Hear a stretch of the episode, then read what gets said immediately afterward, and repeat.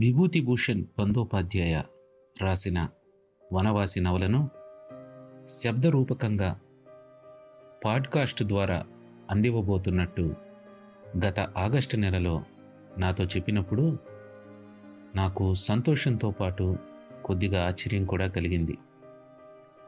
వనవాసి నవలని మనం పాఠకుడిగా చదువుతూ పోతుంటే ఆ నవల పరిసరాల్లో కలిసిపోతాం, మనం మిగలం.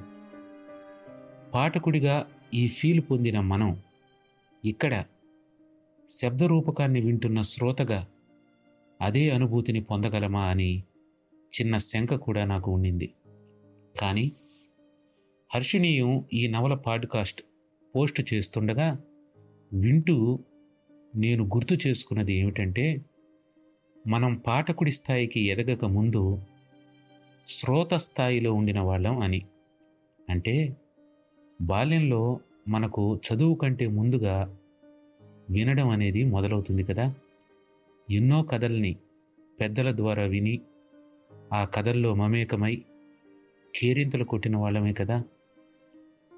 ఆ దృష్టికోణంతో ఎప్పుడైతే నేను ఈ నవలని హర్షిణీయం ద్వారా వినసాగానో, పాఠకుడి స్థాయి అనుభూతికి ఏమాత్రం తక్కువ కాలేదు నా శ్రోత స్థాయి అనుభూతి. ఇయర్ ఫోన్స్ పెట్టుకుని కళ్ళు మూసుకొని పాడ్కాస్ట్ ద్వారా వనవాసి నవలంతా విన్నప్పుడు బాల్యంలో అమ్మమ్మ ఒడిలో పడుకుని ఊ కొడుతూ విన్న కథల రోజుల్లో తేలాడినట్టే ఉండింది నాకు. అయితే కేవలం నవల మాత్రమే చేయటం కాకుండా దానికి సమాంతరంగా మన దేశవ్యాప్తంగా పర్యావరణ పరిరక్షణకి పాటుపడుతున్న ప్రముఖులను, వారి అభిప్రాయాలను, కృషిని, పోరాటాన్ని కూడా పరిచయం చేస్తూ వచ్చారు. దేశం నలుమూల నుంచి పర్యావరణ ప్రేమికులు, కార్యకర్తలు తెలుగు, హిందీ, ఆంగ్ల భాషల్లో మాట్లాడారు. ఛిద్రమవుతున్న గిరిజనుల జీవితాల గురించి శక్తి ఫౌండేషన్ శివరామకృష్ణ గారు మాట్లాడితే, కొల్లేరు విధ్వంసం పైన పతంజలి శాస్త్రి గారు మాట్లాడారు.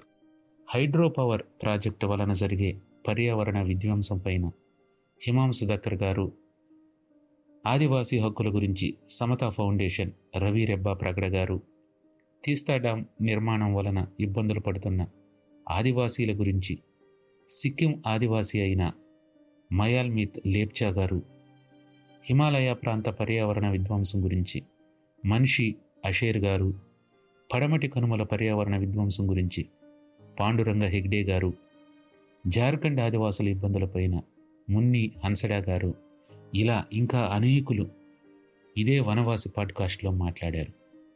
దీని ద్వారా కేవలం ఒకప్పటి వనవాసిని రచనలోని అరణ్య విధ్వంసం గురించే కాకుండా ఇప్పటి దేశవ్యాప్త పర్యావరణ విధ్వంసం గురించి కూడా కళ్ళు చెమర్చే నిజాల్ని రికార్డు చేసి విలువైన సమాచారాన్నంతా ఒకచోట పొందుపరిచి అందించినట్లయింది హర్షిణీయం వారు.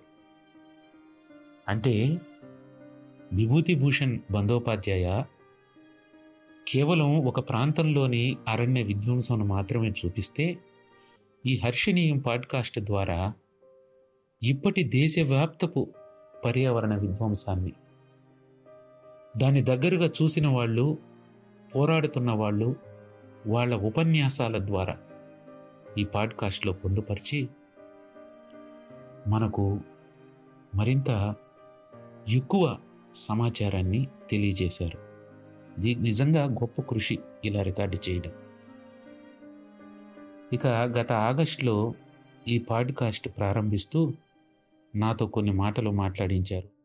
నేను ముందే చెప్పినట్టు ఇది ఎలా ఉండబోతోందో అనే కాసింత ఆశ్చర్యాన్ని, మరి కాసింత అనుమానాన్ని నాలోనే దాచుకుని అప్పుడు మాట్లాడాను. ఇప్పుడు కూడా ముగింపు సందర్భంగా మాట్లాడమన్నారు. ఇప్పుడు ఇక నాకు ఏ ఆశ్చర్యాలు, శంకలు లేవు. కానీ ఈ గొప్ప పని మొదట చివర కొద్దిపాటి గొంతిచ్చే అవకాశం కల్పించినందుకు హర్షిణీయం బృందం అంతటికీ మప్పిదాలు తెలియజేస్తూ, రానున్న రోజుల్లో మరిన్ని మంచి ఆలోచనలతో, ఆచరణలతో ముందుకు కొనసాగాలని శుభాకాంక్షలు తెలియజేస్తున్నాను. ధన్యవాదాలు.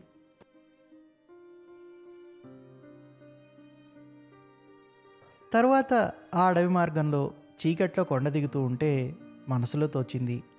రాత్రి కూర్చుని జగరూపన్న అతని అన్న చెప్పగా వాళ్ళ సంగతులు విన్నాను.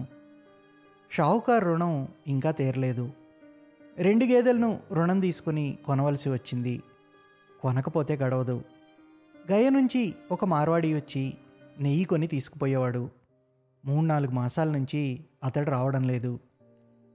దాదాపు అర్ధమడుగు నెయ్యి ఇంట్లో నిలవ ఉంది. కొనేవాళ్ళు లేరు. భానుమతి వచ్చి గుమ్మానికి ఒక పక్క కూర్చుంది. యుగళప్రసాద్కు టీ అంటే పరమిష్టం. వెంట టీ, పంచదార తెచ్చుకున్నాడు. కానీ సిగ్గు వల్ల వేడి నీళ్లు కావాలని అడగలేడు. నేనే చెప్పాను, టీకి కొద్దిగా నీళ్లు వెచ్చబెట్టించడానికి వీలుంటుందా భానుమతి అని.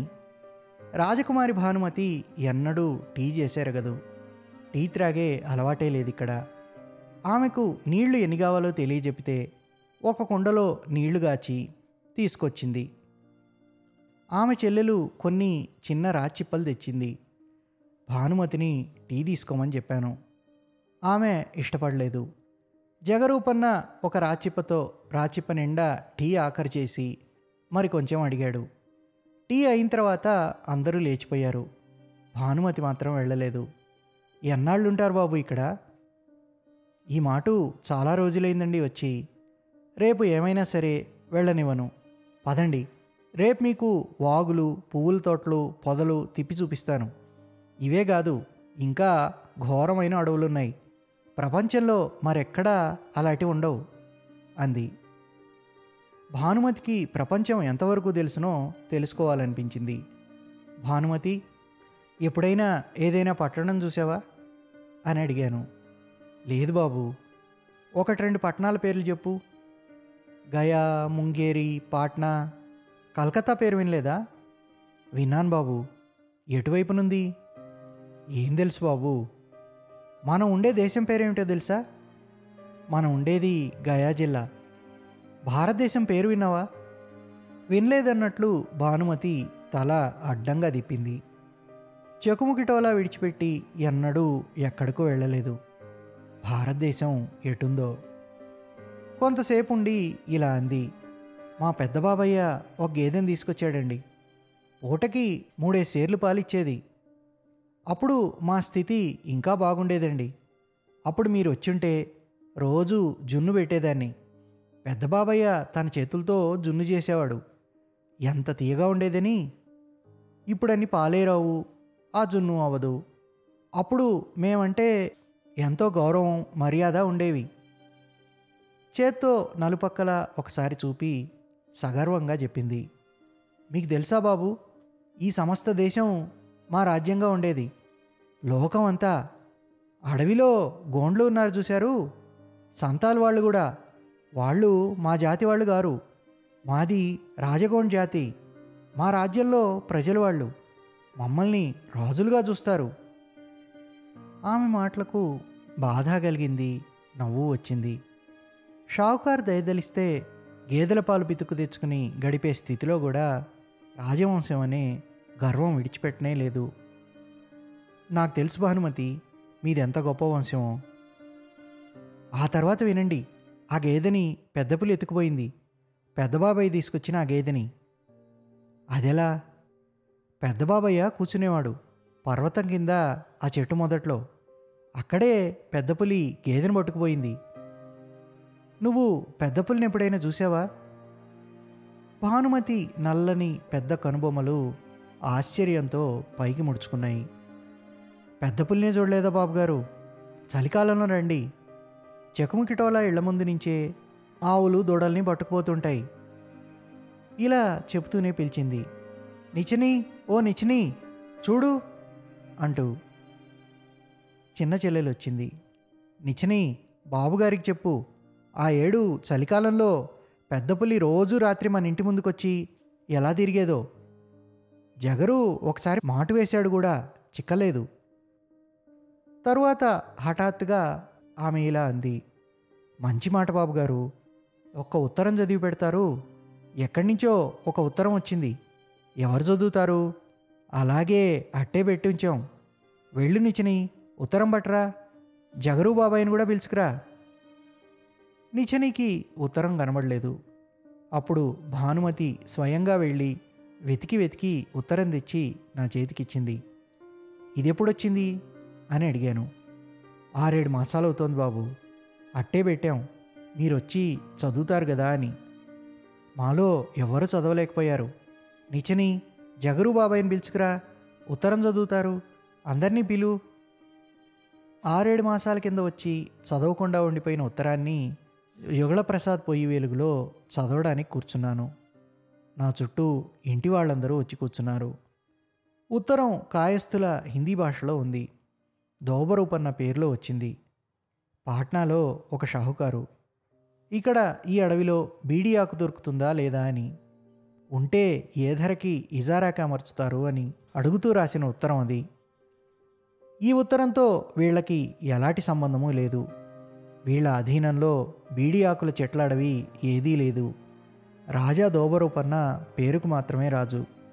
చెక్కుముకుటాలలో సొంత ఇల్లు వసతి మినహా ఆ పైన అతడికి వీసం నేలైనా లేదు. ఈ సంగతి పాట్నాలో షాహుకారికి తెలిస్తే తపాలా స్టాంప్ ఖర్చు పెట్టి ఈ ఉత్తరం రాసేవాడే కాదు. కొద్ది దూరంలో అటుపక్క యుగళప్రసాద్ వంట చేస్తున్నాడు. పొయ్యి వెలుగు వరండాలో కొంత పడుతోంది. అటు వరండాలో సగం మేర వెన్నెల పడుతోంది. కృష్ణపక్షపు తదీయచంద్రుని వెన్నెల. దంచేరి పర్వతం చాటు నుంచి వచ్చి కొద్దిసేపు మాత్రం చంద్రుడు ఆకాశంలో వెలుగు వ్యాపింపచేశాడు. ఎదుట కొద్ది దూరంలో అర్ధచంద్రాకృతిలో పర్వతశ్రేణి, చెకుముకిటోల పిల్లల మాటలు, ఇంకా కలధ్వనులు వినవస్తున్నాయి. ఈ అడవిపల్లెలో గడిపిన ఈ రాత్రి అతి సుందరమైందిగా, అపూర్వమైందిగా మనసుకు దోచింది.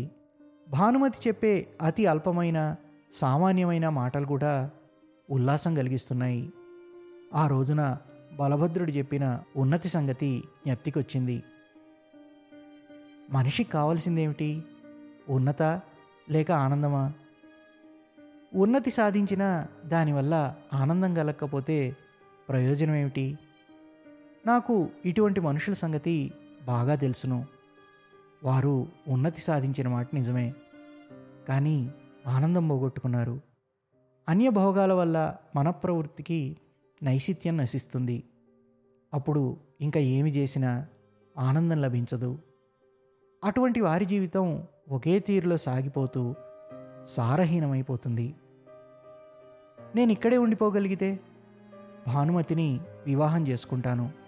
ఈ మట్టి ఇళ్లలో, వెన్నెల వరండాలో అమాయక అయిన వనబాలిక వంట చేస్తూ చేస్తూ ఇలాగే గారాబ్ మాటలు చెప్తూ ఉంటుంది. నేను అలాగే కూర్చుని వింటూ ఉంటాను. రాత్రివేళ అడవిలో తోడేళ్ళు అరుస్తూ ఉంటాయి, అడవి కోళ్ళు కూస్తూ ఉంటాయి, అడవి ఏనుగులు ఘీంకరిస్తూ ఉంటాయి, దుమ్ముల గుండ్లు వికటహాసం చేస్తూ ఉంటాయి. భానుమతి నల్లందే కావచ్చు, కానీ ఇంత శరీర సౌష్ఠవం, పుష్టి కలవాళ్ళు బెంగాల్ దేశంలో ఉండరు. అదిగాక అమాయకమైన ఆమె చూపులు, తేజస్సు వ్యాపింపజేసే ఆ కండ్లు, దయ, వాత్సల్యం, వ్యామోహం, స్నేహం అన్నీ ఉన్నాయన్నట్లు అనేక తార్కాణాలు కనబడ్డాయి. ఆహా, ఎంత సుందర స్వప్నం! ఉన్నతి సాధించి ఏం లాభం? బలభద్ర సంగత్ ఉన్నతి సాధించుకొని, రాస్విహారీ సింగ్ ఉన్నతి సాధించుకొని. యుగళప్రసాద్ అన్నాడు, వంట అయిందండి, పీట వేయమంటారా? భానుమతి ఇంటిలో అతిథి సత్కారానికి లోపం ఏమీ ఉండదు. ఈ దేశంలో కూరగాయలు దొరకవు. అయినా ఎక్కడి నుంచో వంకాయలు, బంగాళదుంపలు తెచ్చారు. కారు మినుములతో పప్పు, పక్షి మాంసం, ఇంట తయారైన శ్రేష్టమైన తాజా నెయ్యి, పాలు. యుగళప్రసాద్ చేతి వంట కూడా రుచికరంగా ఉంటుంది. భానుమతి, జగరు, అతడి అన్న, నిచని వీళ్ళందరికీ ఈ పూట ఇక్కడే భోజనం.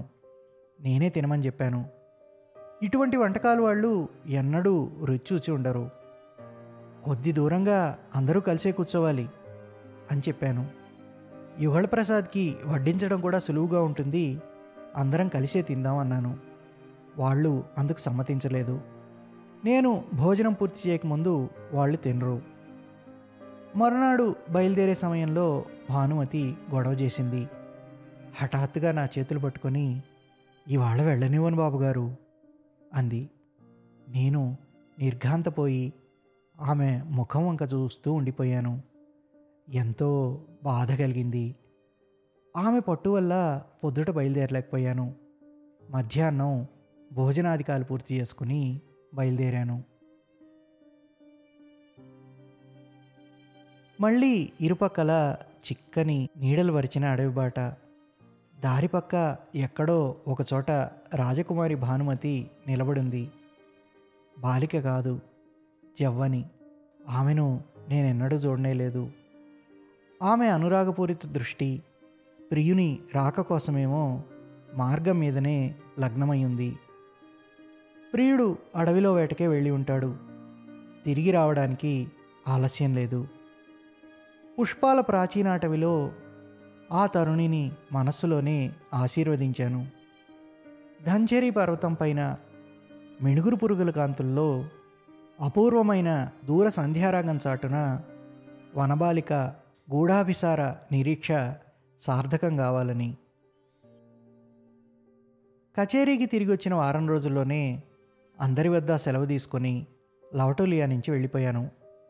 వచ్చేటప్పుడు రాజు పాండే, గనోరి, యుగళప్రసాద్, అసరిఫ్ టిండేల్ మొదలైన వాళ్ళందరూ పల్లకీ చుట్టూ చేరి పల్లకీ వెంట లవటోలియా పొలిమేరల్లో కొత్తపల్లె అయిన మహారాజా టోలా వరకు వచ్చి సాగనంపారు. మటుక్నాథ్ సంస్కృతంలో స్వస్తి వచనం చెప్పి నన్ను ఆశీర్వదించాడు. రాజు అన్నాడు, బాబుగారు మీరు వెళ్ళిపోతే ఇంకా లవటోలియా నిస్సారమైపోతుందండి. ప్రసంగ సందర్భంగా చెప్తున్నాను. ఈ దేశంలో నిస్సారం అనే మాటకి, దాని అర్థానికి వాడకం ఎక్కువ. జొన్నన్నం తిని బాగుండకపోతే అన్నం నిస్సారంగా ఉంది అంటారు. నా విషయంలో ఆ మాటని ఏ అర్థంలో వాడారో నేను చెప్పలేను. నేను వచ్చి వేసే ముందు ఒక స్త్రీ ఏడవనారంభించింది. ఇవాళ పొద్దుటే వచ్చి ఆమె కచేరీ ముంగిట నిలబడే ఉండిపోయింది. నా పల్లకి పైకెత్తగానే అప్పుడు చూశాను. ఆమె కన్నీరు మున్నీరుగా విలపిస్తోంది. ఆమె కుంత. ఆధారహీనరాలైన కుంతకు భూమి ఇచ్చి ఇల్లు వస్తీ కల్పించాను. నేను మేనేజర్గిరిలో నేను చేసిన సత్కార్యం ఇదొకటి. ఆ వనబాలిక మంచికి మాత్రం ఏమీ చేయలేకపోయాను. దురదృష్టవంతరాలని ఎవరు మభ్యపుచ్చి ఎక్కడికి తీసుకుని పోయారో తెలీదు. ఆమె ఉంటే ఆమెకు డబ్బు కట్టనవసరం లేకుండా భూమి ఇచ్చి ఉండేవాణ్ణి. నాడా అడవి సరిహద్దులో నచ్చేది ఇల్లు చూడగానే ఆమె సంగతి మళ్ళీ జ్ఞప్తికొచ్చింది. సురతీయ ఇంటి ముందు ఏదో చేస్తుంది. నా పల్లకి చూచి చూడగానే, బాబుగారు బాబుగారు కొద్దిగా ఉండండి అంది. క్షణంలో పరుగు పరుగున వచ్చి పల్లకి దగ్గర నిలబడింది. వెనకాలే శనియా వచ్చింది. బాబుగారు ఎక్కడికి వెడుతున్నారు? భాగల్పూర్. మీ బాబు ఎక్కడా? జల్లుటోలాలో గోధుమ విత్తనాలు తీసుకురావడానికి వెళ్ళాడండి. మళ్ళీ ఎప్పుడొస్తారు? మళ్ళీ రాను. ఓస్, అంతా అబద్ధం. నాధ అడవి దాటిన తర్వాత పల్లకిలోంచి ముఖం బయటకు పెట్టి ఒకసారి వెనుకవైపు చూశాను. అనేక పల్లెలు, పూరిగుడిసెలు, మనుషుల సంభాషణలు, బాలబాలికల కలహాస ధ్వనులు, కేకలు, ఆవులు, గేదెలు, పంటధాన్యాల గేదెలు. కీకారణ్యాన్ని కొట్టించి నేనే కలహాసధ్వనులతో ముఖరితమవుతున్న సస్యలక్ష్మితో విరాజిల్లే ఈ జనపదాలను ఆరేడు మాసాల్లో నెలకొల్పజేశాను. అందరూ నేను అదే మాట అంటున్నారు. బాబుగారు, మీరు సాధించిన కార్యం చూసి మేమే ఆశ్చర్యపోతున్నాం. నాధా లవటోలియాలు ఎలా ఉండేవి, ఇప్పుడు ఎలా మారిపోయాయి అని. దిగంచలాలకు వ్యాపించిన మహాలికారూప పర్వతం అరణ్యాన్ని ఉద్దేశించి దూరం నుంచే నమస్కరించాను. ఓ అరణ్యమా, ఆదిదేవత, నన్ను క్షమించు. ఇదే వీడ్కోలు. తరువాత చాలా కాలం గడిచిపోయింది. పదిహేను పదహారు సంవత్సరాలు అయిన తర్వాత బాదం చెట్టు కింద కూర్చుని ఇదంతా ఆలోచిస్తున్నాను. వేళ ఒక్కసారిగా మిగిలిపోవచ్చింది. స్మృతిప్రాయంగా మిగిలిపోయిన పూర్వపు అనాఢ లవటోలియా అరణ్య ప్రాంతాలు నా వల్లనే రూపుమాసిపోయాయి. సరస్వతీ సరోవర తీరాన ఈ అపూర్వ వనాన్ని గురించిన స్మృతి స్వప్నం వలె వచ్చి అప్పుడప్పుడు మనసును కలిచివేస్తుంది. దాంతోపాటు మనసులో అనిపిస్తుంది, ఎలా ఉందో కొంత, ఎంత పెద్దదై ఉంటుందో సొరతీయ, మటుక్నాథ్ బడి నేటికీ ఉందో లేదో, భానుమతి శైల పరివేష్టిత మహారణ్యంలో ఏమి చేస్తున్నదో, రాఖాల్ బాబు పత్ని ధ్రువ గిరిధారీలాల్ ఎవరికి తెలుసు, ఇంతకాలం గడిచాక ఇప్పుడు ఏ స్థితిలో ఉన్నారో ఎవరికి తెలుసు. అప్పుడప్పుడు మంచి సంగతి గుర్తొస్తుంది. పశ్చాత్తాపంతో మంచి తిరిగి భర్త వద్దకు చేరిందో, లేక ఆసాం తేయాకు తోటల్లో తేయాకు త్రుంచుతూ ఉందో. ఈనాటికి కూడా ఎంతకాలమో గడిచిపోయింది వారి సమాచారం తెలిసి.